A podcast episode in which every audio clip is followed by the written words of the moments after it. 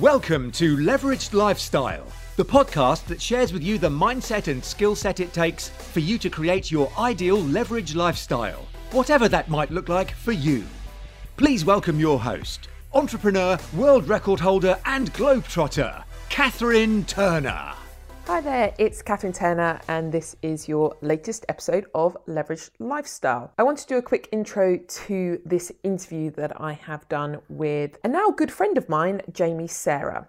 She is a global success coach for CEOs and company founders. She is a certified life, business, leadership, and well-being coach, and she just had so many great nuggets and great advice that I did not want this interview to end. It easily could have ended up being well over two hours, but we had to get back to uh, to business. But Jaimie really blends her no BS coaching skills with her deep expertise that she's drawn from nine years of working in corporate marketing for FTSE 100 companies. She's also been featured in Thrive Global, Startup Grind, and Forbes. And she truly believes if it's not a definitely, definitely, then it's a no. So, what do we cover? Well, in this interview, we covered uh, and talked about finding your purpose, navigating the transition from corporate employment to full time entrepreneurship, and all that stuff that happens in between. Why Jaimie made precisely uh, zero pounds in her first four months of business, and of course, how not to do this when you're making that transition yourself. How to delegate the domestic stuff effectively when you're working from home, uh, motherhood, and that other M word, mumpreneur, and the very interesting advice she's also received along the way from other coaches she's worked with. Let's just say I was a little shocked, but there was just so much, much more. Uh, I really hope you're going to enjoy this episode. I enjoyed recording it with Jaimie Sarah, and if you want to find out a bit more about what the work she does, then go and check out her website at definitelydefinitely.com. Enjoy this episode with myself and Jaimie Sarah.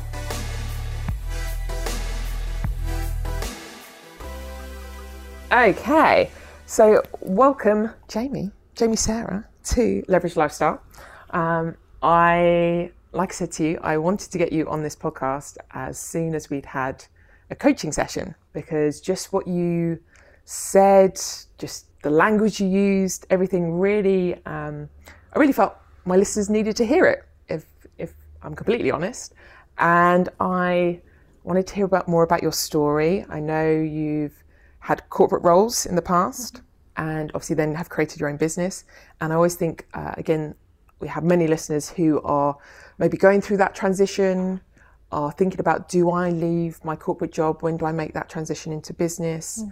Um, and I know obviously being a coach as well, you're coaching people through that mm-hmm. as well. So, what I'd love for you to do is essentially kind of introduce yourself to the listeners, mm-hmm. um, go wherever you want to go with it, and um, yeah, go go through some questions because again we've had a lot of questions from the community as well. Ah, so yes, excellent. So you may hear your name, listeners, uh, if you contributed some questions. So yes, um, so all right, brilliant. Well, first of all, thank you so much for having me. I really appreciate the opportunity it's all good. to contribute to the Leverage Lifestyle community.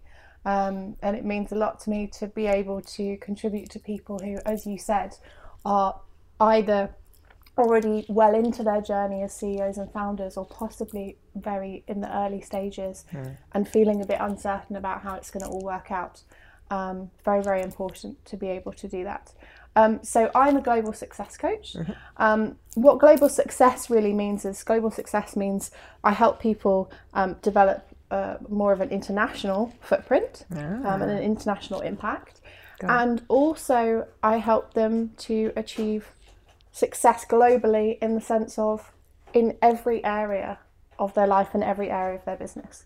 So, for example, if somebody has a really, really successful business, but their personal relationships are in turmoil or their personal mm-hmm. well-being isn't is in turmoil, I wouldn't class that as global success.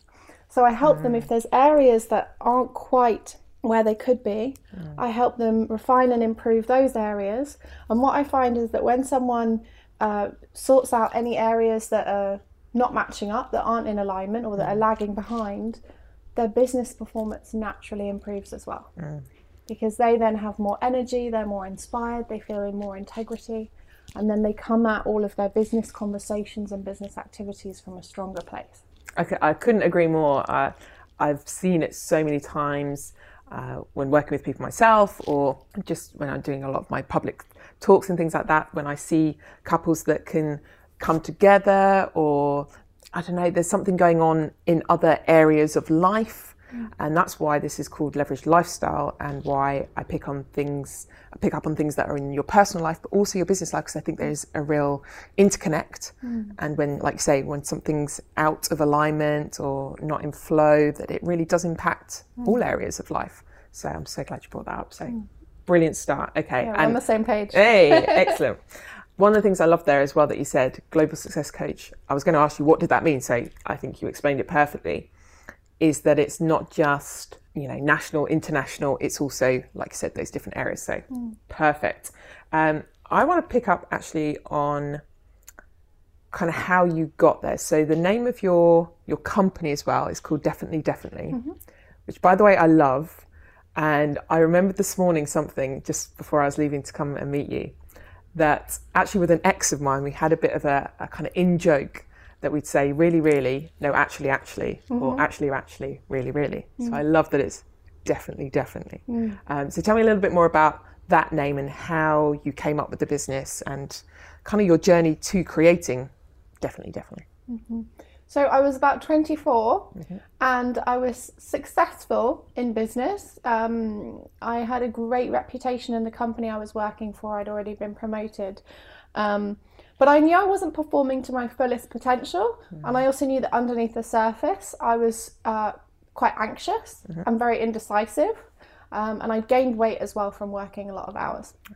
And I started thinking about okay, what's it going to take for me to take life to the next level? Mm-hmm. What's it going to take for me to become more decisive, mm-hmm. um, become more uh, ignited? Ooh. And I remember having a conversation with one of my friends and I said, I was talking about some things that I've been experiencing recently, like activities that I've been pursuing, and and he said, you know, when something's really a great fit for you, you say definitely, definitely. Have you noticed that? you know, when you're say, when you say that you're thinking about doing it, you say, oh yeah, I definitely, definitely want to do that. Or when you've done it, you say, oh yeah, it was definitely, definitely amazing. and he said, I think you're going to have a business in the future and that business is going to be called definitely definitely wow and i hadn't realized that i was doing i hadn't consciously realized that i was doing this and as soon as he said that i started thinking about the whole definitely definitely thing more consciously mm. and i came up with this rule of definitely definitely or no if it's not a definitely definitely it's a no in all areas. Mm. So whether there was a social invitation coming my way, because at the time I was the kind of person that would say yes to everything, mm-hmm. because I was like, oh, I'm so you know honoured and excited that somebody's mm. invited mm. me to do something. So I would say yes, and then my schedule was just nuts, and I was exhausted. Um, so started implementing this and realized it gave me so much more energy mm. and clarity and freedom and I started getting downtime. um, and then I realized that that also changed the way that I showed up in business as well. I showed up as more decisive, more clear in business. Mm. And so then when I when I started the business it was really about helping people wherever they're at right now whether they have one area that's a definitely definitely or multiple areas that are definitely definitely but not everything. Mm. Um, to help them to experience a life where everything is a definitely, definitely, or nearly everything. Mm. You know, for example, if you have children, um, your children aren't necessarily every day going to be definitely, definitely. Sometimes they'll have a really naughty day, and you're like, you know what, my child's not a definitely, definitely today. Um, but ultimately, they're still definitely, definitely, and you yeah. just need to um, take the action. So, for example, there might be an area where you're having a bit of a wobble, like there might be a relationship where you're having a tricky time with it. Yeah. Um, just because you're going through a tricky time, you can still know that it's a definitely, definitely, but you need to take action to bring that area into alignment. Mm. And so that's really what I stand for is helping people get those areas into alignment. And if there's stuff that's just a total mismatch, just simply just saying no, cheerio, mm-hmm. farewell, thank you. Yep um, whether that's Marie Kondo style physical stuff or relationships or jobs, whatever. Yeah. no, it's really good. Um, we've had a little bit of a funny moment around the whole uh, is it Con, KonMari method. Um, yeah, so there's actually a podcast episode I did fairly recently about clearing stuff, uh, especially just before Christmas time, and in December is usually a good time to do that. So um, if you haven't checked out that podcast episode, please do. Um, and uh, yeah, we're both mm. both fans, aren't we, of the the uh, KonMari method. Yeah. Um, but yeah, okay, that's I, I love the fact that someone else picked up the definitely definitely thing for mm. you. Actually, that's that's really cool. Um, so if anyone's thinking about what to call their business is, then mm. actually sometimes it's it's in your language already. Yeah, yeah, and just asking um, friends mm. for feedback. You know, hey, what words do you notice me using? Mm. What do you think I stand for? Mm. What's your perception of me? You can learn so much from that. Yeah, I didn't realize. Um, for a long time that I'd been coaching people my whole life.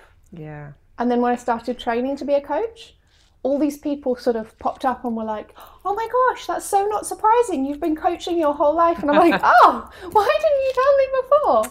Yeah. I love that. I love that. So then what was the transition then from so you said obviously you, you got to 24, you're doing well in business uh, in terms of being employed. Mm how how does that transition then go for you?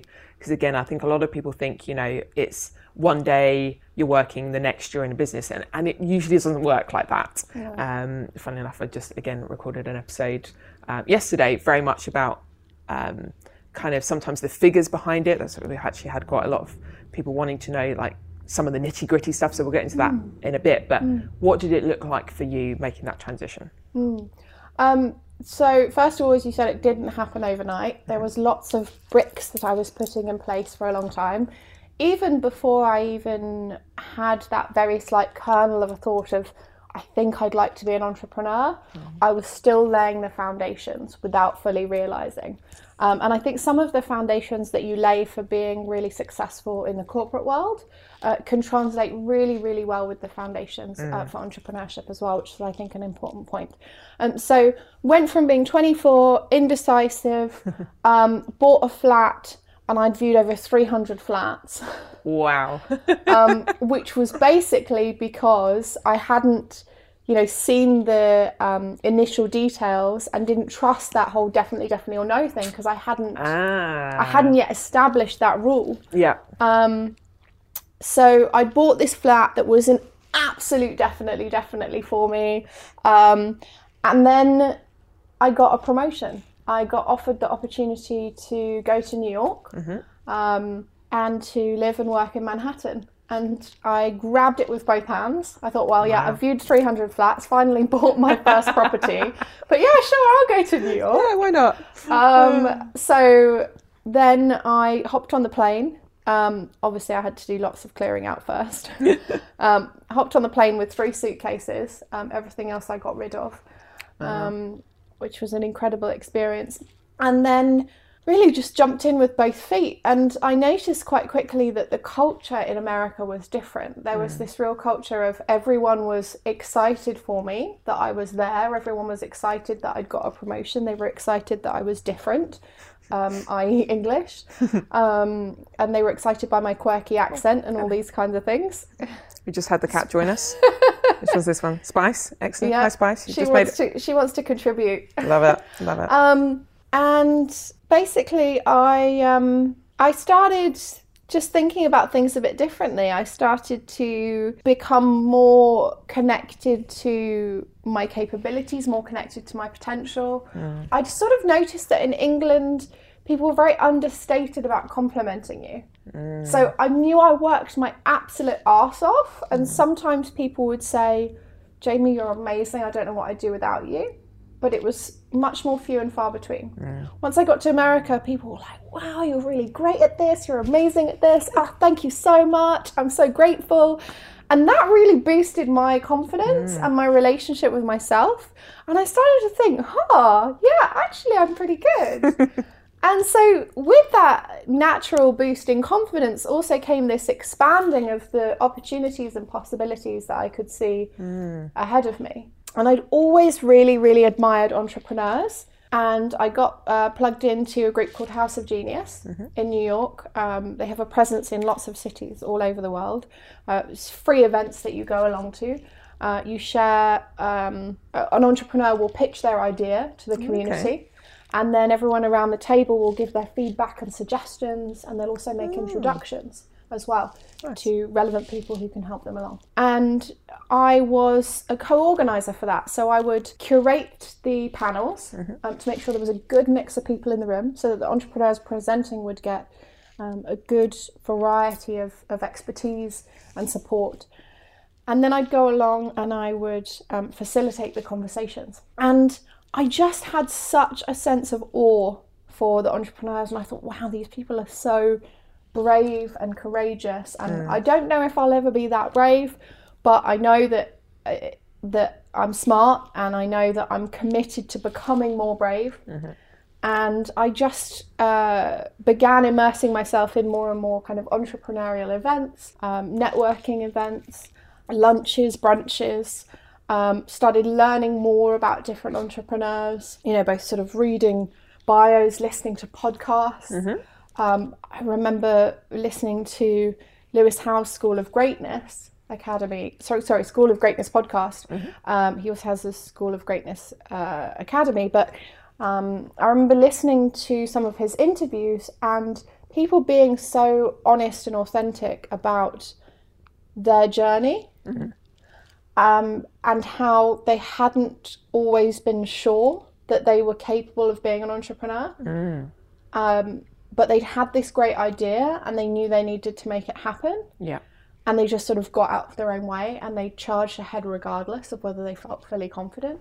And I thought, ah, that's really interesting. I'd always assumed that for an entrepreneur to start something, they must feel completely ready and confident. And so that sort of planted that seed of, well, you don't need to be 100% confident to go ahead. You just need to have something that you are 100% passionate about and committed to. Got it. Um, then um, my granny passed away quite suddenly, and she and I had been very close. She'd done most of the job raising me as a child, and I was absolutely devastated. I just felt this big void, and I felt so sad that I basically wanted to fill every spare moment. I didn't want to have any time on my own, just being with my own thoughts because it was too upsetting. And I stumbled across this uh, course um, with the Institute for Professional Excellence in Coaching. And I thought, do you know what? I really want to be a better leader.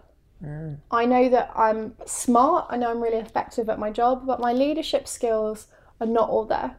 I don't deal with uh, difficult people as well as I would like to. um, you know, didn't at the time, and and I don't really know how to motivate people who aren't already inherently motivated, or people who are having an off day. I'd just get frustrated with them and be like, well, you know, whatever, I'll do it myself. Yeah. Um, so I thought I want to up level my leadership abilities. So that combination of I want to up level my leadership abilities with I don't want any spare time drew me to sign up for this program uh, with the Institute for Professional Excellence in Coaching. Very, very quickly, as soon as I got into it, I realised yes, this course is going to make me a better leader. Yeah. I also realised, hang on, I've been coaching my whole life without realising.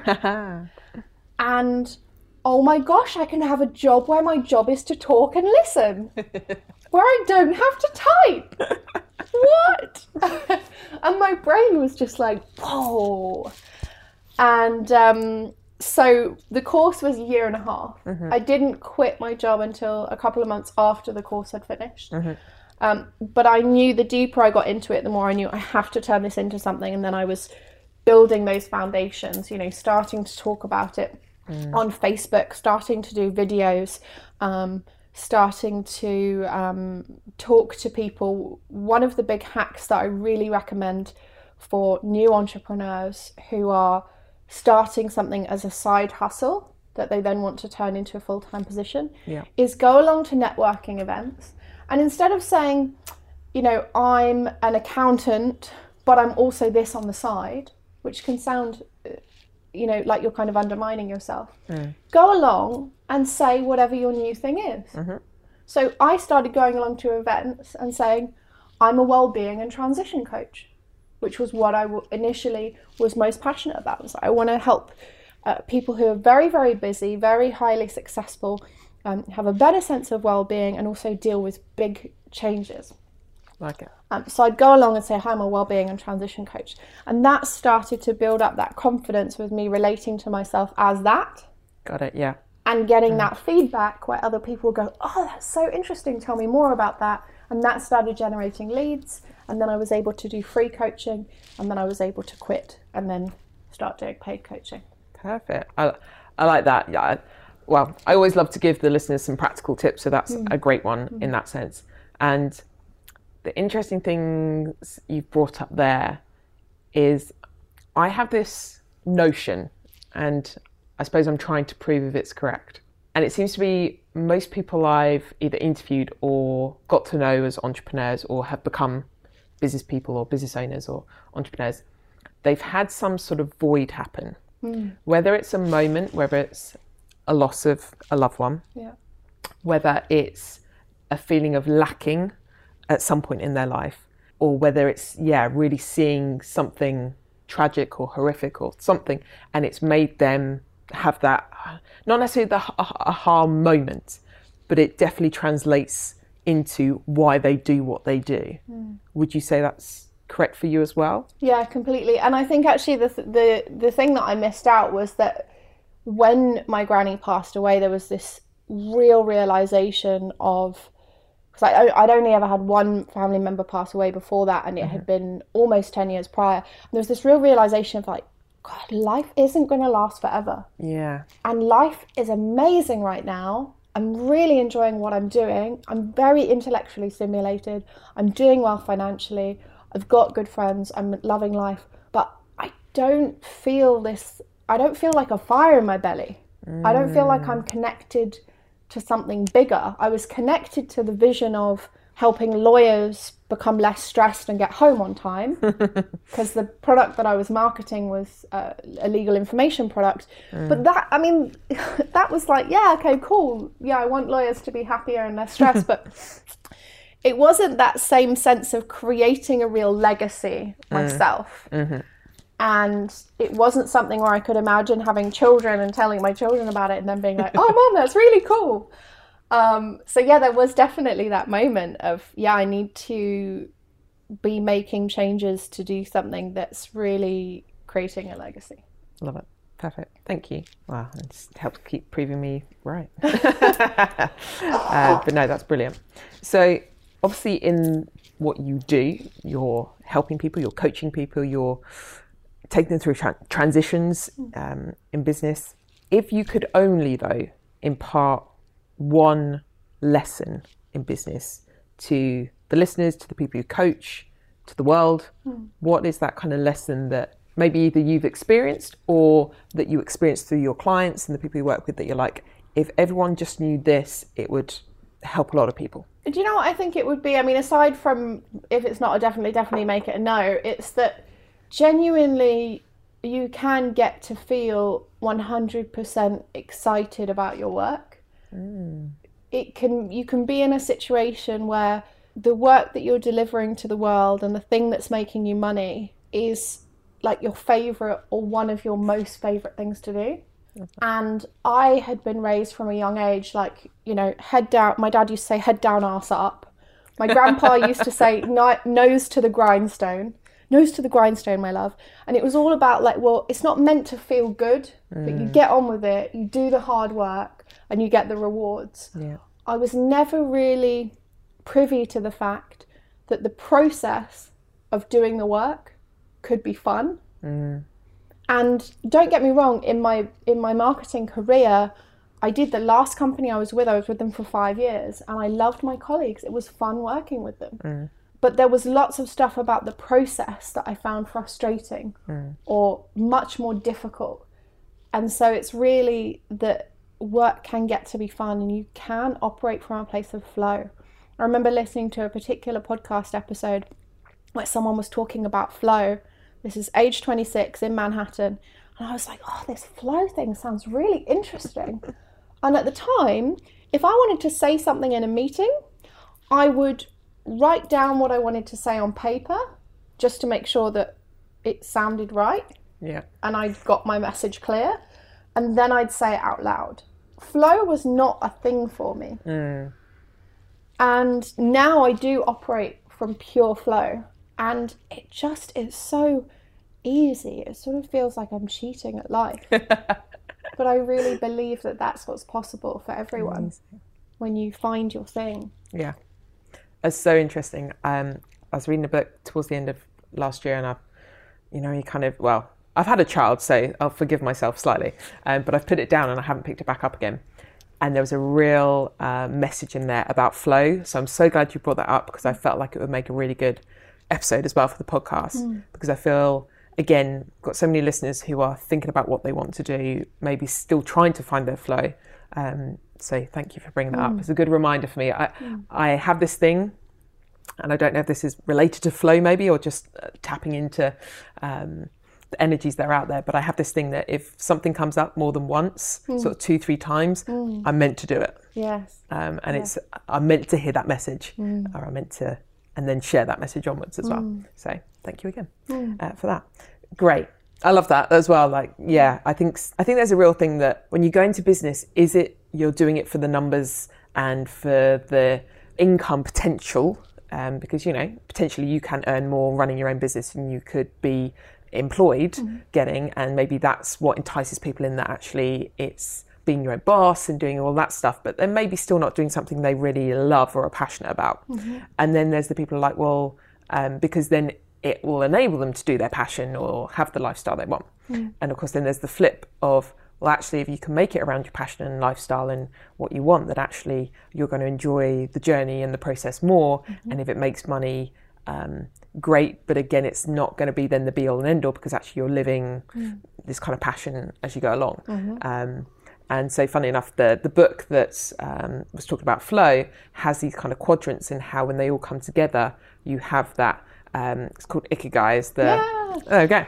Uh, I, I, would. I would have thought you'd have known it. Yeah. um, and uh, I have actually recommended it um, on the book list as well. That's in our community. So if you haven't gone and got the, the book list yet, and you haven't listened to those books, and it was one of the ones I actually recommended um, to a couple of members of the community, and said like, if you're going to choose a book, it's not necessarily business based, but it's going to give you a real grounding for maybe what you want to go into and finding your passion and finding the that equilibrium in the middle, mm. uh, kind of where all the circles meet. So I'll have to get that picture and mm. put it in the community as well. I That's think what I was going to say. Is I really recommend if if you're someone who's listening and you're feeling unsure about what your thing is, print off a picture of the ikigai diagram mm. and look at it every day, and gradually things will fall into place.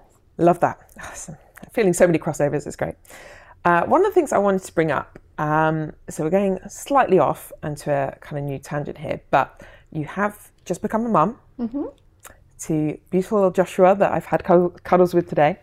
Um, obviously, being a mum myself, I've seemed to obviously attract um, some of my listeners that want to know what it's like really to be a mum and run businesses and you know how the balance of that all. Um, we've had lovely uh, Khadija on the podcast as well uh, she is a self-proclaimed mumpreneur and she has a she, well she should be getting a book out there soon called the diary of a mumpreneur. Um, obviously it's still very new. I also want to get your take on the word mumpreneur as well. Um, but I think what I'm trying to get at is how are you making it work for you? And I don't know if you again if you've coached anyone any clients that are in that position. And the differences now between kind of what business was like before and how you've kind of adapted with it mm. um, since Joshua coming along. Mm-hmm. Well, first of all, being a mum is honestly just the most magical thing I've ever mm-hmm. experienced. There's so many things that I've experienced in life where I've gone, wow, this is so magical. you know, which includes finding coaching and experiencing that joy and that deep fulfillment and that deep like ignition in my belly of having a conversation with someone where they get free of something that they was previously constraining them or they see a new possibility or we come up with a new idea together or they feel really understood and heard for the first time. Then again i would say actually prior to that moving to new york being on the plane as the plane took off and i felt that feeling of wow i'm actually moving to another continent. Hmm. That was really magical and then the other two things that come to mind are, are falling in love with my fiance, where it was just a deeper love than I've ever experienced before. And I went, wow, I kind of knew this was possible, but wow, it's just amazing. I've never felt anything like this. And then again, I felt, you know, when Joshua came along, and initially when I was in the theatre, because I had to have an emergency cesarean, hmm. I was so upset that I'd had to have an emergency cesarean. Mm. I actually didn't want to hold him initially oh. because I felt mad at myself and I felt mad at him. I was like, why hasn't he cooperated? And why is my body not cooperated? Yeah. So after that initial phase of like, okay, I've had a, a- an emergency cesarean, I was in recovery and I'd sort of calmed down a bit. When I held him in my arms for the first time, it was just unlike anything else. It, I mean, it just is, as you know, just a very, very special and unique form of love and a very special and unique kind of accomplishment as well to know that you've successfully grown a human and brought a human into the world. Yes. Uh, it's just phenomenal. Um, and I don't think it's for everyone.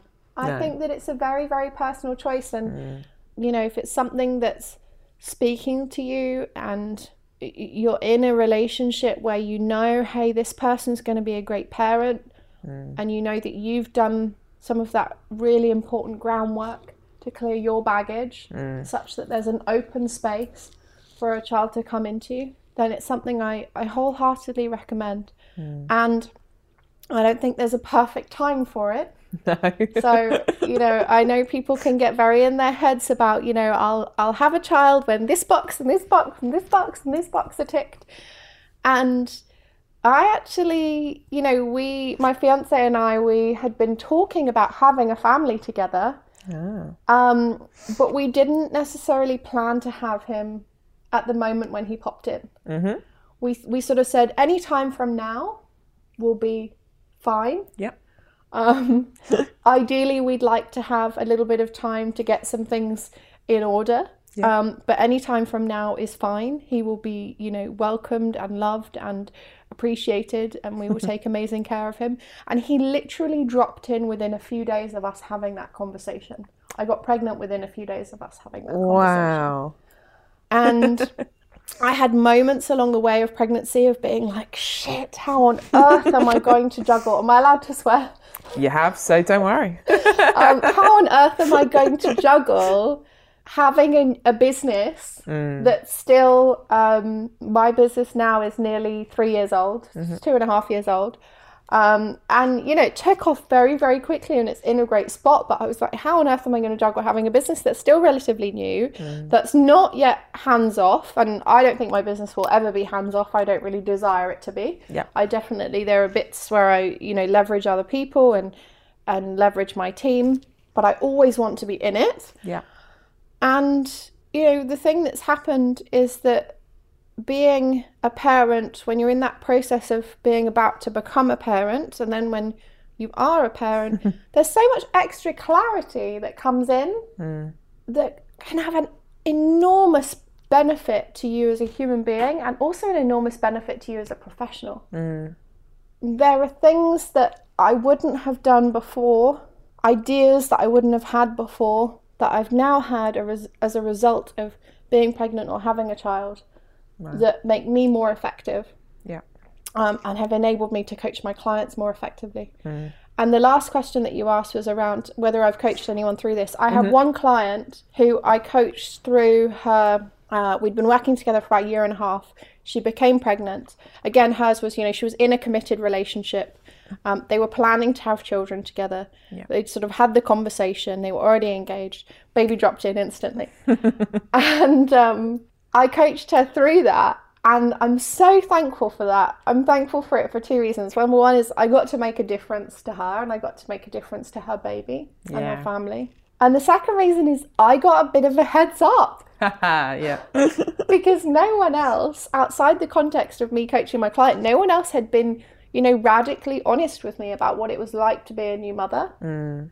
um, and some of the struggles, uh, the emotional struggles, Yeah. as well as the the physical stuff that's going on, and Mm. you know w- where your relationship can go with your body, where you kind of can experience a bit of a wobble, where you think, oh, I'm a bit more wobbly than I'm used to, and Yes. and dealing with all of that. And that was a huge, huge gift. And um, she is an amazing woman. And from quite soon after birth, she was back doing spinning and um, back working Wow. And um, just an absolute ninja. And I sort of got to see that that helped me. She was doing that in the early days of my pregnancy, and that helped me. I'd never before seen an example that close up of someone having a new baby and still being really effective in business. And I thought, oh yeah, well, she could do it. Yeah, I think I can do it too. So that was really great. That's a really good point, actually. I think uh, I kind of had to learn it along the way, actually, a little bit of how it was going to work. But I made this um, kind of commitment to myself. And it's funny you saying about, you know, planning. Probably me and Steve are, were probably the most planned out in terms of h- how babies come along and like, right, no, let's go for it this time. And so Ella was born in September. Um, obviously, we were extremely lucky to fall pregnant very quickly. But actually, I'd written down in my Evernote, as I'm using now, Evernote we on my love. Evernote. Uh, we love Evernote, we do. Uh, we love the tick box as well, don't we? Yes. Yes. Um, that actually having a baby was not going to be a hindrance, it was going to actually enhance and be. I don't think I can even remember the word baby brain, of course, uh, is a thing as well. Um, and I find myself having to write more notes and make sure. But yeah, the, the word I want isn't coming to me. If I think of it, it'll pop out. But yeah, really, that it would, I think the word is enhance and would mm. bring this greater level of relatedness as well. That actually, you know, as a public speaker, as a business person, mm. many people who have children already or maybe thinking about having children, how that's going to work while they're running their own businesses, that actually I could then bring this new level of relatedness to them. Mm. Um, and I think if one, people can relate to any kind of area of age or sex or religion, the big one is family because we all have had some sort of family along the way. Um, and so we can all relate to that. So I think when your family expands, um, you become more relatable as well. So can I pick up the word mum, mumpreneur? And I'm not going to say my, I'm going to try and keep poker face about it. Any thoughts about that word at all? I personally am not a fan of the word mumpreneur. Um, I think it's a distraction. Mm, okay. It, yeah, it, it, I think if you are, if you're describing yourself as a mumpreneur, mm-hmm. you're opening the door to people who don't want to become parents mm. or people who are men mm-hmm. to filter you out Got it. because you're less relatable to them. So if you only want to work with and inspire uh, entrepreneurs who are mothers, mumpreneur would work, could work really, really well. Yep. But if you're wanting to appeal to, work with, empower a wider audience, Yeah. then I, I, I don't think that it's a good fit. No, it's, it's really interesting. So um, you've got a different take on it, but I, I get that completely um, than what I had. And my whole, I suppose, my baggage around it was that it seems like you're keeping yourself smaller than maybe what you really are. But another take on it um, from, as I say, Khadija, who's who's been on the program, self-confessed mompreneur. She and I love the way she explained it. And actually, I probably became slightly more enamored with the word than I had been previously. So it was it was the idea that she is a businesswoman, a pr- entrepreneur, building multiple businesses, and that's a full time job in itself. Um, but equally, she is a mum, and she'll always be a mum first. You know, even though she started well, she started building a business uh, at the same time as becoming a mum, um, and that's another full time job. And so, what she wanted to put out into the world was that she's got these two full time jobs, which I think is lovely. But I, I and it's interesting. Um, and again, it's interesting how these things come up and align at the same time. What I wanted to bring up as well. Uh, one of my mentors, uh, Rob Moore, who's in the first episode of uh, Leverage Lifestyle, he actually did a video this morning on it. So again, it's how these things align. I just love it. Oh. Um, how he was coaching a woman who had previously been coached around should she only uh, appeal to women or just try and uh, market herself and her services to women. And his essential advice to her was, well, you're just you've just reduced your market by fifty percent. Yeah. Um, so, and that's kind of what you're saying there, Yeah. not it? Really, that actually you're now going to cut off potentially or not allow these people to come to you who you might be able to help or Yeah. work with you because you've just turned them off with that potentially that word mumpreneur because they now think you're only for women in business or Mm-hmm. womenpreneurs who are mums, and that's even more niche. Mm-hmm. So, Exactly. Yeah. yeah, no, I, th- I think that's right. And I, I, I suppose what I am about is that each to their own and for every person to have their reason. Yeah. And like you say, you just need to be clear on what your niche is and um, who you're trying to appeal to and maybe who maybe you're not wanting to appeal to or it wouldn't be a right to appeal to. So, cool. Yeah. I'm all about conscious branding. Like that, yeah, conscious branding. whatever decision you make about your brand is is great um, as long as you do it consciously Mm. then perfect Okay, let's go into some questions from some of the listeners. Mm-hmm. They did want to get into the nitty gritty, so this isn't me, it's them. Okay. Okay. So, like I said, there was a lot around this kind of financial stuff. So, but it's, I suppose it also kicks in with the mindset that it takes to one change from being employed to that kind of risk that there is of having your own business. Um, so, did you have any kind of downtime where maybe you had to take a dip in earnings? Where did you have a kind of plan around that? Mm-hmm. Again, I have my thoughts around whether entrepreneurs really have as much plans as they think. Mm-hmm. Yeah, and was there a period of survival without a kind of a guaranteed income? I suppose that's kind of mm, what mm. this, this is clearly coming from people maybe yet to make that transition Yeah. and uh, are really thinking about it and planning it. And I mm. suppose my thinking is maybe don't worry about that so much. Mm-hmm. Um, but it's always good to get people's examples. So they've asked the questions they Yeah. want to know. So um, that's John and Diego and um and Philip there. So yeah, Okay. Well, first of all, I think I do think that's a great question because Mm. it's very natural to have, you know, as human beings, we have three brains. We have our head brain, our heart brain, and our gut brain. Mm. And the gut's concerned with like fun and fulfillment and like visceral um, kind of stuff. And the heart is concerned with like, does this feel good? And is this nurturing relationships? And do I feel safe? And that kind of stuff. And then the head is all about the rational stuff. So we all have a head brain, and the head brain has its concerns. um, and it can be really, um, really valuable to give the head brain some information that can be reassuring got it. um, and to plan in a way that is going to fulfill your head brain as well as your heart and your gut. So I am 100% not a proponent of going and quitting your job tomorrow with no contingency plan in place. Um, I have met and I have coached people who are not enjoying what they're doing currently and um, who you know have an urge to quit um, and i've coached them through working out what's the thing they really want to do and mm. starting to build that up as a side business mm-hmm. before they then go ahead and quit. Yes. um, so I'm a big proponent of building up a, a side hustle before you go ahead and quit. Mm. Now, I was in kind of a, a fairly unusual situation in the sense that my visa to be in America was very strict about the fact I was only allowed to make money from the job that I was there to do, Got it. the right. job that was written on my visa Yeah. and I have a rebellious heart um, in terms of I love going into stagnant structures. I love uh, having a conversation with someone who's feeling a bit stuck and shaking things up. But I'm not a fan of breaking the law. Got it. And so I was coaching, you know, I mentioned earlier coaching free. So I Yes, was yeah. coaching free. So when I left my job, I hadn't made a single penny from coaching yet. Mm. And it wasn't because I hadn't been coaching, it's because I'd chosen to coach free in order to not break the law. And so that was terrifying, yeah. really scary, because I knew, yeah, I'm a great coach, but I didn't have that proof of, yes, I know I can be a good coach and make money. And so that was slightly terrifying.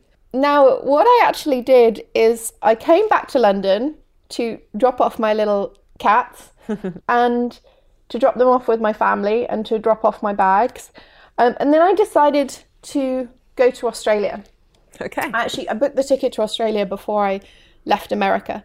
I felt this irresistible urge, and I know lots of people in corporate positions can relate to this, as well as entrepreneurs um, who've you know gone through the transition. I had this irresistible urge to just go and lie on a beach and do nothing for at least two weeks, possibly several months. and you know, I was in a fortunate position. I had I had a good amount of buffer built up. Um, you know, I definitely wouldn't recommend going and lying on a beach if you don't have buffer built up, and I wouldn't recommend quitting a job that you haven't made any money from yet if you don't have a really good amount of buffer. Really, you need at least a year's buffer, and ideally a lot more. When you have a lot more, what you're able to do is you can then both um, sustain your lifestyle, uh, but also you can invest in the business and invest in your own further development, which is really important. So I went to Australia. I lay on the beach. I, for the first time in my life, had several weeks of time where I wasn't following any particular routine. I didn't have to do anything. Hmm. I was just able to wake up in the morning and go, What do I fancy doing today? Hmm. I was able to be with my own thoughts without interruption.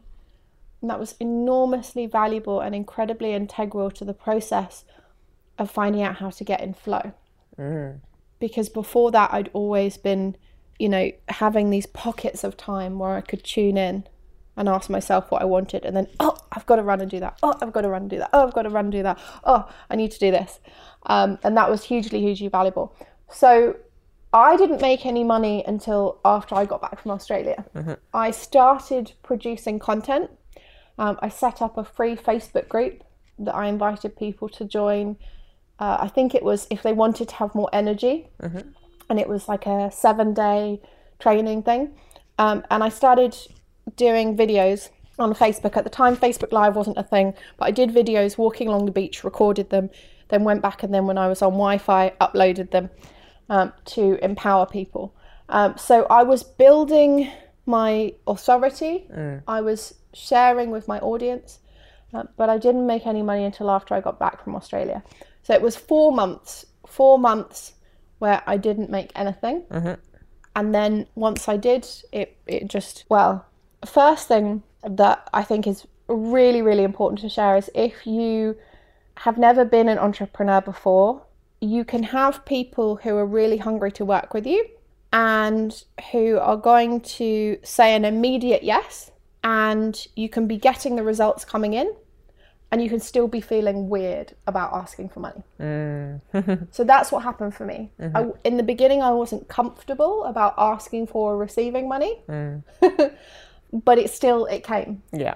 Um, and then I was doing that work behind the scenes to become more comfortable with it. Um, and then as I became more and more comfortable with it, the money got bigger and bigger. Yeah. Um, but it's okay if you have a business and it's a new business and you feel a bit nervous about asking for money. Doesn't mean you shouldn't ask for money. Doesn't mean you're not worthy of the money. It's very, very natural that it's weird when you're first when you first become an entrepreneur. Because it's it's different. You don't have to ask for your paycheck at the end of the month, do you? When you're employed, you just get it. It goes in your bank account. Yeah. it's like yeah, um, yeah. So uh, so that's a really good point. It's interesting actually. Um, so uh, another businesswoman that I'm going to be interviewing probably next week. Actually, I had a catch up with her. She's a friend anyway. Uh, we've known each other since school. Uh, she quit like the day. Like she just had this moment and she did just quit and she didn't have a buffer. Hmm. So I feel like there's different ways of doing it for sure. Yeah. The interesting thing is obviously the perspective you're coming from is working with clients who are in those kind of places. You obviously did have a buffer. That's the way you know. But of course, Yeah. everyone's going to have a different way about them. Yeah, I mean, it's not. I, I'm not saying don't do it full stop. I'm just Yeah. saying I can't recommend it Yes, exactly. because even for me, having buffer, having that four months where I made no money mm. was actually, even though I was chilling out on the beach, I felt icky. about not having the mm. money coming in. For the first time ever, I'd never had a gap in employment. I'd never had a month from the age of like 17. I'd never had a month where I didn't have any money coming in. Yeah. And I've also worked with people who have experienced that in the past and mm. then they've come to work with me mm. and they've got all up in their head about, oh, but my first six months or my first one year in business, I didn't make any money or I didn't make as much money as I could have mm. because they didn't put those founda- foundations in place beforehand. Yeah. And I see the impact that that can have on someone's self esteem. Yeah. Um, so that's why I don't recommend it. Yeah. But I'm not saying, you know, if you know that that's for you and you believe in yourself completely and you love the thrill of danger and you're not someone where danger makes you freak out and your brain shuts down, which is what happens with many people, Yeah. um, then go for it. Yeah, that's it. Uh, uh, I completely agree, and I and I don't think that's many people. There's there's an element I think as well when you become or if you have got that entrepreneurial spirit about you and you do go and you want to set up your own business, you're always going to have um, an element of risk there, and you're probably more. Um, I think I'm trying to think of the word. So if you're risk averse, you don't want it, but if you're risk Pro risk. pro risk, yeah, I was trying to think like what's yeah, um, the opposite, yeah. Um, but yeah, if you need a little bit of risk in your life, if you're quite happy with risk, if you're uh, know that you're going to take maybe a bit of dip in income, that you are going to have to go, like you say, through that weird phase of asking people for money and sending out invoices, and um, that actually that's for you, then great. And and I also have to say to people, I'm sure there's many people who are listening to this who it's still okay to be employed, and if you need that reassurance of a paycheck and your business always is going to be a side hustle hmm. because you need because you are completely risk averse or you need that regularity of income hmm. just have a side hustle business mm-hmm. and and that's cool too mm-hmm. so yeah mm, Definitely. That's a really, really important point. The other thing I want to share is the number one reason why I didn't make any money for my first four months. I didn't ask for any money. there you go I was I was just going on Facebook, like sharing, like, "Hey guys, I want to inspire you today. Here are some nuggets." Did not ask a single person for money. Didn't invite a single person to do a consultation with me. Um, so the other thing that I really want the listeners to take away is like, ask, yeah ask, and you shall receive. There we if go. you actually go out and you say, "Hey, would you like to know about you know whatever it is that you're offering?" Um, or you know, can I offer you some value? Um, then yeah, things will flow very readily. so such a good point my one of my um, mantras and sayings is like don't ask don't get yeah, you know Yeah. you've got to ask for it if you if you, otherwise it won't come you know um, so yeah and cool. people people are not psychic. You know, if you're if you're someone who's going on Facebook adding value, but you're not at any point saying, "Hey, if you'd like to get more of this from me, send me a message." People are a lot less likely to send you a message. I mean, I did still have people who were messaging me going, "Oh my gosh, I've been viewing your content. It's amazing. How do I work with you?" Mm-hmm. Uh, which I was very, very lucky that that happened, but that doesn't happen to everyone. yeah yeah you got to let people know what they've got to do next Yes. that's cool And what you're offering. That's it. So, a really good question from Emerald here as well. Going from that kind of corporate structure, obviously, you gave yourself, like you say, you kind of were giving yourself four months to be on the beach, but you were creating content. You were, Yeah. you were laying the foundations, like you say, uh, before you came back and then started actually asking for money. But how did you then go? So you're saying that obviously you didn't have a structure necessarily in Australia, coming back and then creating a structure for yourself when you don't have like set hours. How did that go for you? How did you manage that? I suppose. Um, so the first the first thing that I have to share is that my intention initially with Australia was I'm going to get to Australia, I'm going to lie on the beach for a few weeks. Then I'm just going to walk into cafes and people are just going to be so drawn to me that they're going to ask me about what I do and then they're going to become clients. that was my initial vision for Australia. Got it. Like it. Um, in reality, what happened was um, after those first two weeks of enjoying the peacefulness yeah. and the space, you know, both the physical space and the energetic space and the time space, I thought, oh, I need a bit more consistency. You know, I'm sort of moving from hotel to hotel.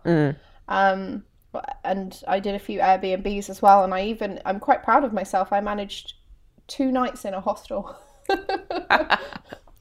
two whole nights. Two whole nights. Um, Just not for you. no, it just it wasn't it wasn't for me. I kind of wanted to. I thought it would be more social and it would be fun, and I was like, yeah, like it's so cheap. Like that would be, you know, like really like a really financially savvy thing to do. And then I realized, no, no, it's not for me. So what I actually ended up doing is I realized I want to be in one space. I don't want to be packing and unpacking every day or every few days, um, which I was doing primarily in order to explore more of Australia. Yeah. So I did a- good chunk of the East Coast. And I thought, I'm kind of confusing two things here. I had thought that I wanted to come here to start my business from a new, totally new territory uh, and a fresh slate. Um, but then I'm also kind of wanting to explore this new territory. I think I'd rather stay here for less time, make it almost pure holiday, and just totally throw out the window the possibility of getting clients here and just focus on enjoying it and producing great content Yeah.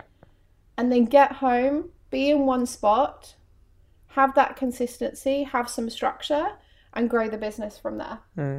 I also at the time had taken for granted that the time zone between Australia and London was so radically different. So I had people who were messaging me who were wanting to work with me, um, and I had to w- wait until I got back because the time zone was so incompatible. Yeah. So basically, what I decided to do is to just kind of enjoy the the holiday, and I came back after six weeks, and then I started the growing growing the business from London. I know people who have established and grown businesses while traveling, and they've made it work. Yeah. It wasn't for me. Yeah. I needed more consistency, I needed more structure, and I also yearned for that consistency of social connections as well. Um, the whole kind of being on my own thing and not being able to call a friend and say, hey, do you want to hang out? Um, having to sort of build relationships from scratch on a daily basis. Um, I found that um, that didn't really work for me. Yeah.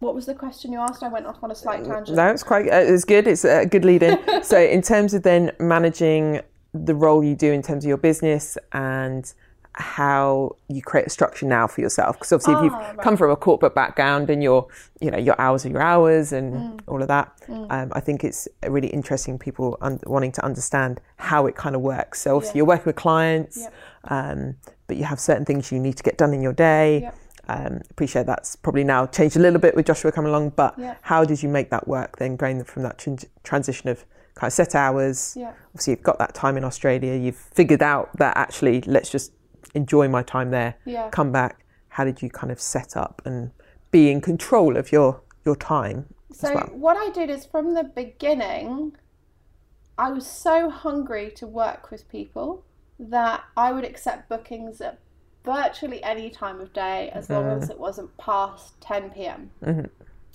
So I started off coaching people anytime between 8 a.m. and 10 p.m.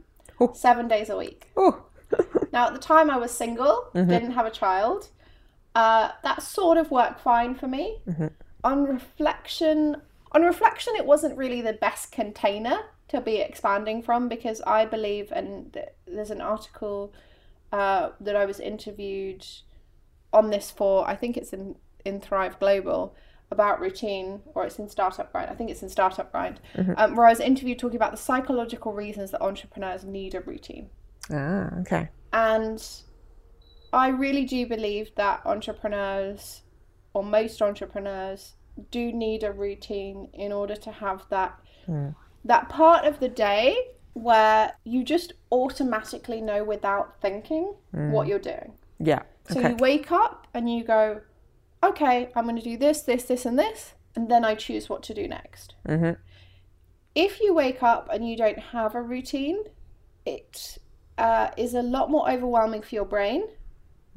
It's a lot more, takes up a lot more cognitive load, which can really take its toll on your brain power. Because you get what's called decision fatigue. So the more decisions that you need to make in a day, Yeah. the more you get tired of making decisions, and then you sort of run out of steam. Uh, run out of steam, and you're like, okay, I'm done. Yeah. So if you're using up your cognitive load to make decisions about your routine on a day by day basis as opposed to having it pre established, it just it's taking up unnecessary brain power. Um, and so what I did is I was working seven days a week for probably the first year and a half. And I realized at some point midway through that first year and a half, I think I'd quite like to have evenings and Sundays off. Yeah. Um, Sundays it took me a bit longer, but I realised quite early on I think I'd like to have evenings off because I was finding it really hard to see friends, Yeah. especially because at the time most of my friends were working corporate jobs, so they weren't available during the day. Yeah. Um, and when I made that switch, my business actually grew. So there can be that initial point of mm. fear where you go, "Oh, but if I don't spend 24 7 on my business, how is it going to grow? Mm. But here's the thing if your needs aren't met, mm. then your business isn't going to grow anyway. Got it. Yeah. If your needs to connect with human beings, your need to have social time, your need to do yoga or whatever kind of exercise it is really nourishes you. Yeah. Those needs aren't met, your business isn't going to grow because mm. you're going to be like a sad little wilting flower and it's just not going to happen. Yeah. But when those needs are met, you are this beautiful, springy, colourful flower and all the bees want to come and do their thing. Love that. That's a great analogy. I think that's a really good lesson as well. And I think, again, anyone going through transitions and even people, you know, I, I know many entrepreneurs and they are just all about the hustle, all about the grind. And I can just see like burnout coming their way. Mm. And sometimes they've got to experience it for themselves mm. because you know you can you can tell someone all they like, but until they know it themselves or see it themselves, like it can be a hard thing to to see mm. um, and realize. And some people love it. You know, they love the the hustle, they love the grind, and actually that's what they want to do, and that, that's cool. But I don't think that's for everyone. And you know, this podcast is called Leverage Lifestyle, and I think you know you've brought up a great point there, where it's like actually you've got to nourish yourself, mm. take care of yourself, and actually that doesn't necessarily mean your business is going to be hindered. Mm-hmm. If anything, it actually can help it grow. So mm. Thank you for And the other thing that's important there as well is like remembering why you got into it. Like for me, one of the mm-hmm. reasons that I wanted to quit the corporate world and start my coaching business was to have more freedom myself. And so when I then found myself, hang on a minute, like I'm working seven days a week, I'm working evenings, there are days where I'm not leaving home. but one of the reasons I started was in order to have more freedom. Hang on, that doesn't compute. yeah, So sometimes you got to kind of remind yourself of why, or one of the reasons why you decided to do what you wanted to do. yeah, And you know, often there is that time in the beginning of a business where your lifestyle takes a hit. You have a lesser lifestyle because perhaps you're earning more, you're earning less money, yeah, and you um, have less time because you're devoting this time to growing the business, and that's totally natural and fine. Yeah. But you want to be clear about what's your cutoff point. How Yeah. long are you willing to do that for? And what's your financial point where when you're making that number, you can actually start to give yourself um, a bit more of what you really need. yeah. I think that's so important, and um, yeah, it's something I've been trying to get across. And it's interesting you've you've picked up on a question again that um, uh, one of the audience members asked, but it's something I like to ask. Um, so Sharon saying about what's your initial vision and why, and I always say to people like think about why you started your business in the first place, and make sure that's like in your view the whole time, so you can create the lifestyle that you really wanted. And like say, yes, there's going to be a bit of sacrifice up front or a bit of you know financial hit or time freedom hit but actually it's the longer term gains and rewards. Um, so you mentioned one of the reasons yes obviously you found like actually you were coaching anyway so it made sense to go into and create this coaching business but obviously you've said there to have this more freedom to have the lifestyle you wanted. Um, so was that probably one of the reasons to then start your own business? And how has that vision that why changed for you now three years in or so? So, as I sort of touched on before, I wasn't miserable in my job. I enjoyed my job. It was very intellectually stimulating. I got to Yeah. be really creative. I worked with great colleagues. We had a good laugh. We had a great culture. Um, all that jazz. Um, one of the big things that sort of flicked a switch for me where I went, hang on, not only do I have this passion for something else, but also this isn't going to be compatible with me in a few years mm. is when I got to, I think it was 28. I hit 28 and I thought, mm, I definitely want to have a family. I'd like to have a family in the not too distant future. Mm. And I don't want to outsource my parent, my, I don't want to outsource my children's upbringing. Yeah. And I don't want to be like a stressed out, angry woman when I'm around my children. Yeah. And so I knew that I wanted to be able to work from home mm. as much as possible. And I wanted to be able to be in a situation where even if there was somebody else helping me, which, as you know, you've met my nanny who's here this mm-hmm. morning, even if there was someone else helping me, I could still be present. Yes. So my nanny just started a few days ago. Mm-hmm. Much of the time that she's been here, I'm still at home. Yeah. I'm just able to focus on working. Yeah. And sort of giving Joshua like little cheeky glances and you know giving him a wave and and things while he's playing with his nanny.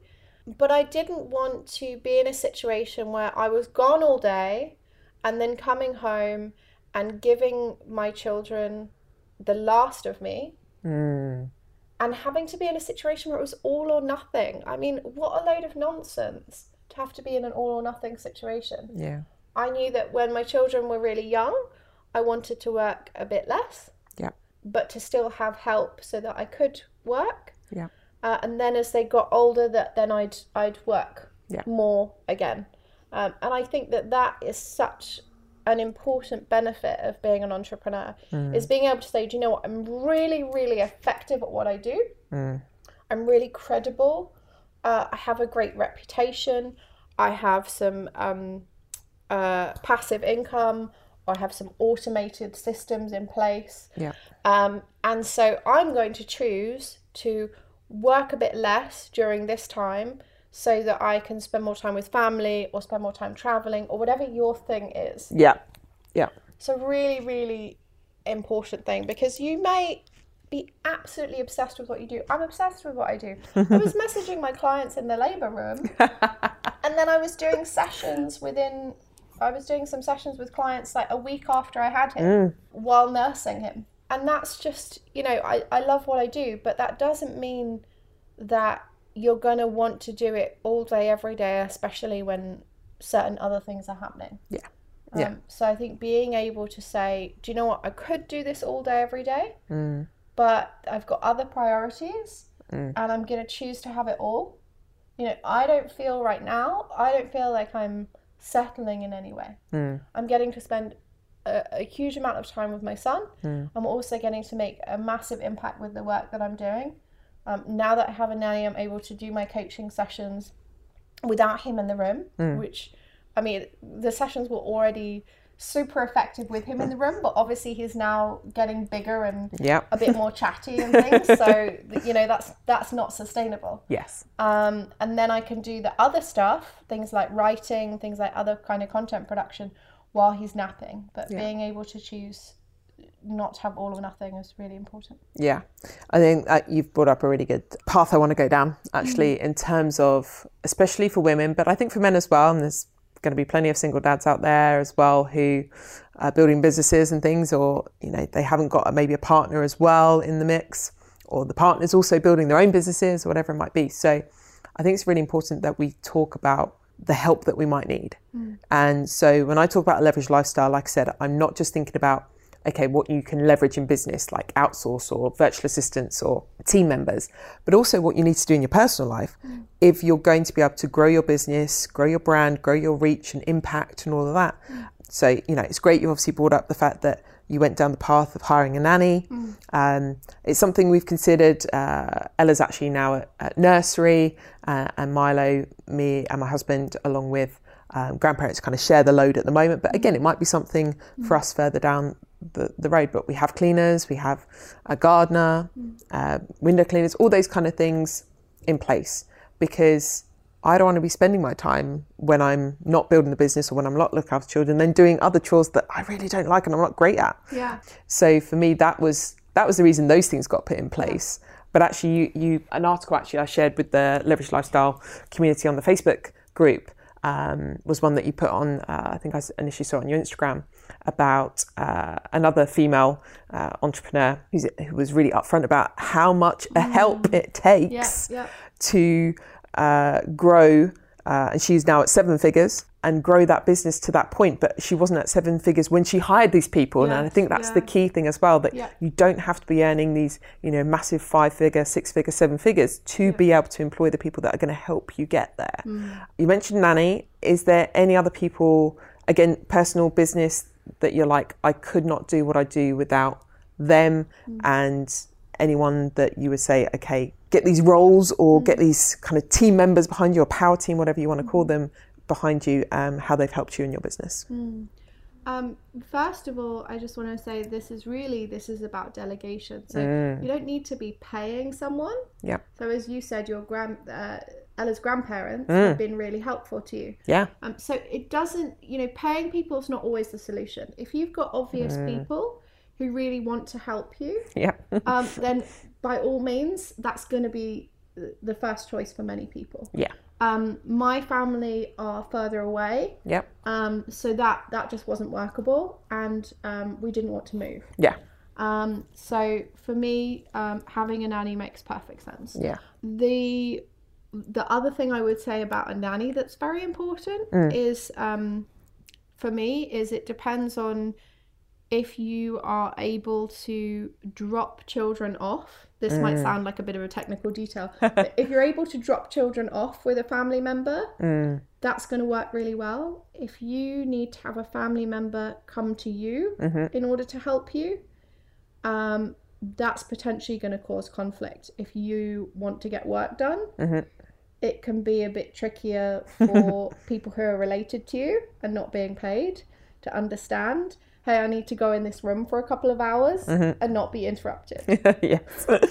um, so you know that's another big perk for me of uh, of the nanny situation. That's it. Um, so, um, yeah, and, and obviously the point you raised around, you know, finances as well. Of, I hired a cleaner before I really wanted to financially yes. Yeah. in order to free up my time so that I could earn more. Yes. So there was that initial period of like, mm, I'm not fully comfortable doing this yet because I'm investing a lot in the business, and, And it feels like another expense it going feels out. like another expense going out. Yeah. Um, but I did it, and I think the month I did it, my income grew. Uh, it went up five times. wow. So it uh, quad. No, what's five? Qu- Yeah. Oh, More than quadrupled. more than quadrupled. yeah. There you go. Um, so my income more than quadrupled. And It's literally, you know, when you actually give yourself permission, and I love the example that you gave where you just said, look, you know, I don't really enjoy it. I'm not brilliant at it. When you say, do you know what, I don't enjoy this, I'm not brilliant at it, I'm going to allow myself to mm. ask someone else for help, whether that's a family member or whether it's hiring someone Yeah. you send an incredibly strong message to yourself of like, I care about you. Mm. Hey, you, I care about you. I care about you doing what you're best at and what you mm. enjoy. And I give you permission to delegate or outsource the stuff that isn't that or as much of it as possible. Yeah. Um, so as I said, you know, when my nanny's here, much of the time I might be in the room, but she's doing the legwork. Yes. So I'm still able to be physically present, energetically present, but she's doing the admin. Yes. Um, so I have a cleaner, I have two VAs, yep. I have an amazing uh, accountancy um, firm that I use who also do my bookkeeping. Um, with the VAs, I have one VA who does uh, some additional kind of uh, bookkeeping and, and finance stuff uh, and invoice invoice follow ups, and then my other VA does. Uh, she helps me with um, some business development stuff and with uh, social media scheduling and um, also keeping me accountable. You know, I don't have someone to keep me accountable. So, what I love being able to say to her is, Hey, I really want to get this done this week. I'd like you to help me with it. That's cool. I need to send you this in order for you to help me with it. If I haven't sent it to you by Tuesday, please nudge me. Love that. Yeah, I actually, I actually do that with uh, one of our VAs as well. Yeah, um, Mary. She's uh, actually I kind of do it with Mary Ann Espy actually. But yeah, that's really an important thing to actually bring up because I don't think I've ever actually mentioned that, that that's one of the things I get the VAs to do and say, look, if you if you haven't had it by that point, and actually Yeah. giving them permission to nudge me. Yeah. Of course, that's the other thing. Yeah. Um, but yeah, people are like, well, you know, what do you use your VAs for? I've probably never mentioned to keep me accountable and Yeah. on track. And if I need to deliver something by a certain date, Yeah. that I do it Yeah. because yeah, Yeah, it's really, really valuable. And then also building a plan together so that you've kind of got this this thought in your mind of, well, we've built this plan together.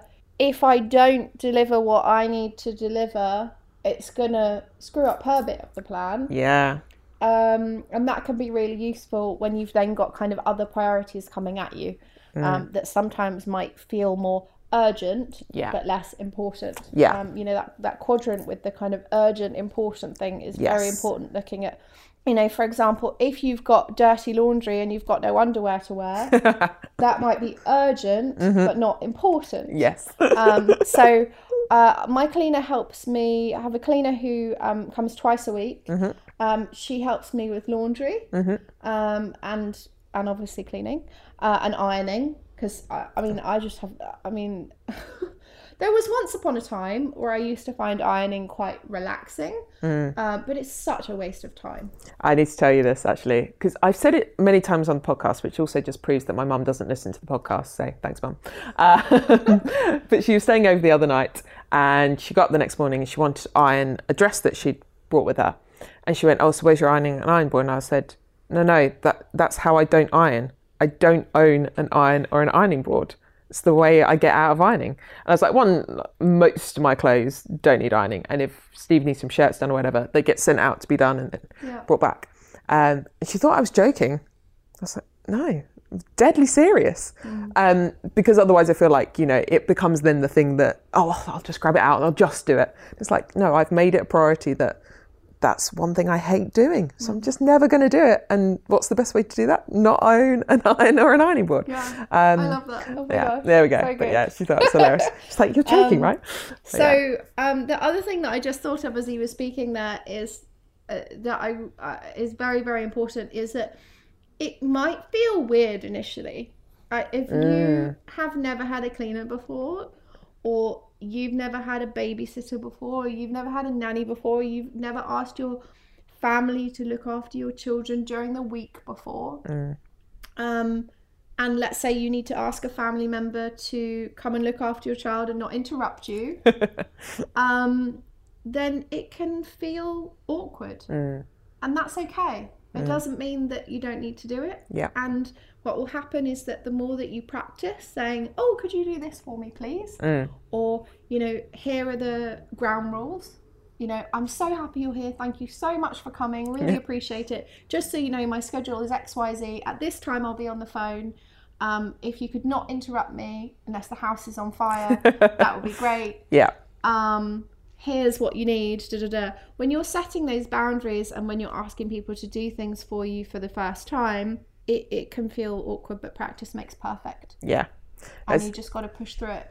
That's such a good, uh, such a good important lesson to say, and so thank you for sharing that. Because I, I had this thing for ages where I was in the house at the same time when the cleaners were there, and I was like, are they just going to think that I'm super lazy because I'm here? I could be doing it, like I'm in the house, but you know, I am working, or I'm on the laptop, or I'm, um, or I'm just having a bit of me time, you know, as equally as well. Like it's just because. Yeah, they, they do a much better job, and hey, I'm paying them a good wage, and Exactly. I also have to think about that. That we go through that. Yeah, do you know? I remember in the beginning when I first, um, when my cleaner first started, and um, there was a couple of times where I was resting because I'd done like six hours of coaching, and by the time she came, I was like, okay, I'm done. I just need to be. Yeah. And I felt so guilty, and I would like start sort of trying to help her, and then I had to have a conversation with myself. I was like, no, Jaimie, like you're paying her Yeah. to do it. She's gonna do an amazing job. It's your rest time. Just sit and also um, the other thing that's very very important um, which what you just spoke to uh, what you just said speaks to is that if you are an entrepreneur and you're working from home and you're having a cleaner come when you're going to be at home, you really want to make sure to get a cleaner who is um, who understands that and is really respectful of it. Um, in the beginning, I was hiring through an agency, and I had a couple of different people who uh, like answered their phone in the same room while I was on the phone with a client, and I was like, clearly that's not going to work. Yeah. Um, the cleaner who I have now, she is phenomenal. She respects and understands. She sees if I'm on the phone, she doesn't come in the room. She she'll like go do the ironing next door. Yeah. Um, I will tell her in advance. I'll message her in advance and let her know if I'm going to be on the phone. Hey, just let yourself in. Please don't come into the lounge. I'll be done at this time. Yeah.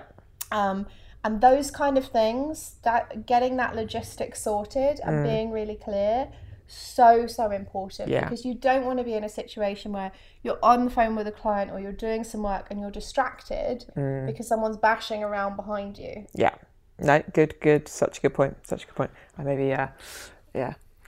No, it, well, we make it work. We've got an upstairs, downstairs, and we kind of figure out, figure it all out. I'm like, so- just, just don't come in this room like I'm working in. Yeah, it doesn't get cleaned, and that's fine. Yeah. Um, but that's cool. Love that. Okay, I want to go through a few quick fire because this. Well, I've been enjoying it. Has this been good for you? Yeah, it's like I don't know how we've suddenly got to an hour and twenty minutes or so. I'm like looking at, wow, where's the time gone? Okay, let's do some quick fire and we'll kind of wrap some things up, shall we? Okay, perfect. Um, cool. So, well, as I said, I wanted to get you on this podcast for a while because you definitely inspired me with. Uh, there was one thing you said around energy loops, and you kind of brought that up around this that your those making decisions really does take up that kind of brain power and that time, and uh, you you inspired me around that, and you got me clear on a lot of things um, just through some coaching we did. So I want to know who or what inspires you. Um, at the moment, I have to say my number one inspiration is my son. Of course. Um, he's just such a bundle of joy and sunshine and love, and he inspires me to really be even more brave and even more bold because I think one of the side effects of the work that I do with grown ups is happier children. Um, when people Yeah. are living lives and running businesses that they're completely in love with, that are profitable and impactful, and they're able to have a certain amount of freedom to nourish them, whatever that looks like for them, that contributes to happier children. Um, and also, there's there's some work that I'm planning to do this year with schools, sort of talking to children about what does it look like to monetize your magic, as opposed to to go, oh, I should go and get this job. um, and also, what does it look like to leverage your intuition Yeah. and to also pay attention to your energy? Yeah. um, because the quality of energy that you're bringing to what you do this is a big thing that comes up with my clients quality of energy that you're bringing to what you do is even more important than what you're doing so when you have amazing energy you can be doing less you can be doing less business development stuff you can be um, spending less time working but getting better results Yeah. because you're so inspiring to both your team and the people you're taking care of or the people who are buying whatever you're selling. Amazing. Um, so in terms of who's most inspiring, yeah, it has to be my son, and next to that is my is my fiance, yeah. Who who you know. I do. Um, and he's constantly sort of egging me on in different ways. and you know, when you came in, there was a big whiteboard in the middle of the room, which he drew out. It's called a business model canvas. Uh, he drew it right before he went away. He's gone away on a trip, but um, it's got partners, key activities, key resources, revenue streams, cost structure. He drew all of that to, to help and support me in my in my planning for this year. So he's a huge inspiration, and he has a lot more entrepreneurial experience than I have because he's been an entrepreneur since he was about fifteen. Yeah. Um, so he adds a huge amount of value and inspiration. We'll I ha- definitely have to get Erin on the podcast, I reckon, as Yes. well. Yeah. Yeah. uh, cool. Okay. It's a bit of a mundane question, but I'm hoping it might elicit something good. So, Well, we've covered cleaning, which is a very important, yet Well, also you know, mundane. mundane, matter. but so important. Yeah. So important. So important. Uh, so, best advice you've received? I think it's actually, it's on a post-it on my computer. Ah. Um, it's the three rules of business, and rule number one is get paid.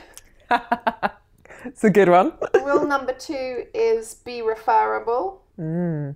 And rule number three is be visible. Great. So get paid, be referable, be visible.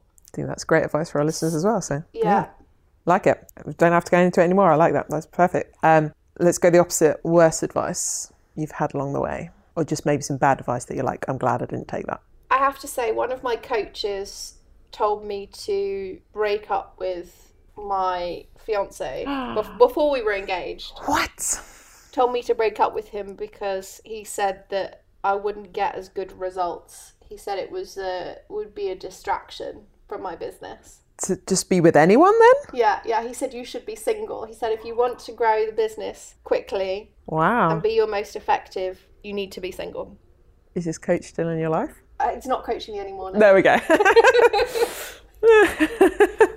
Not surprised. the, the, the, Terrible advice. well, indeed. And like I said, and I didn't follow it. Uh, yeah, well, Obviously. obviously, yeah. um, the the really interesting thing is for me, like just hearing that, is that I know I would not be doing anywhere near what I'm doing if I didn't have Steve in my life. So, Yeah. um, and especially and and the difference it made when he quit his job and came into our businesses. So, interesting, Mm. Yeah, interesting. totally agree. Um, you mentioned about legacy a little bit before, but what would you most like to be remembered for, whether that's personally or in business? I'd most like to be remembered for having amazing energy and helping others have the same. Um, there's so much expertise and knowledge in the world, but great energy is much more scarce. And finally, I, I asked you this up front, and you gave me a very detailed answer in the email you sent back. Oh yeah. Um, but I want to know what does it mean to have a leveraged lifestyle? What does that mean for you? Ah.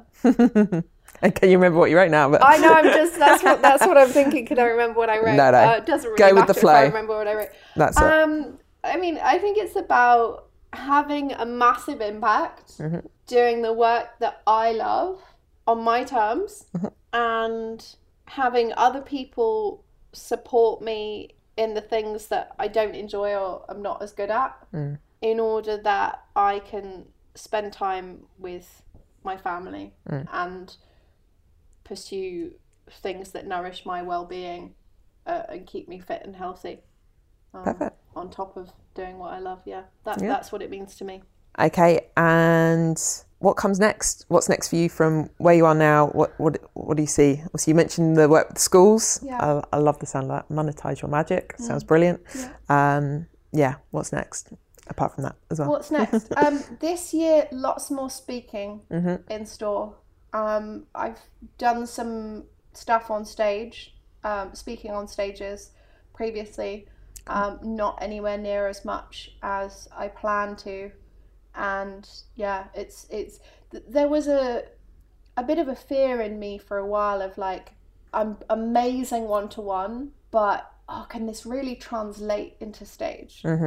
And it disappeared somewhere midway through last year, and I started getting up on more stages, and it just is so fun, so expansive, so incredible to be impacting multiple people, indeed lots of people, all at one time. yeah. Um, so lots more of that in the pipeline. Cool. Yeah. Uh, yeah. I.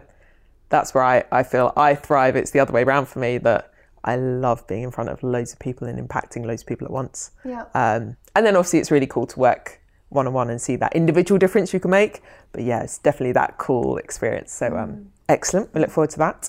And finally, uh, how can people find out more about you? Um, you've got your website. Is that www.definitelydefinitely.com? Great. And is there a social media that people should find you at, particularly that where you're? So I would recommend requesting to join my free group, the Definitely Definitely Tribe. Cool. um, where I post little nuggets of wisdom to help you to uh, establish and cultivate and expand your definitely, definitely life and business.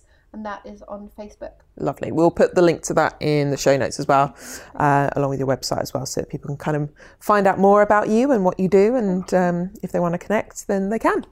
Um, thank you so much. I, I, think we've covered a lot there, haven't we? We have covered a lot. We've covered a lot. juicy conversation. Ah, there we go. I hope the listeners have enjoyed it. And um, yeah, as as I always kind of finish off the podcast with, uh, I believe there is no better time than now to start creating your leveraged lifestyle. Thank you very much for joining us, Sarah. It's been fantastic. Thanks.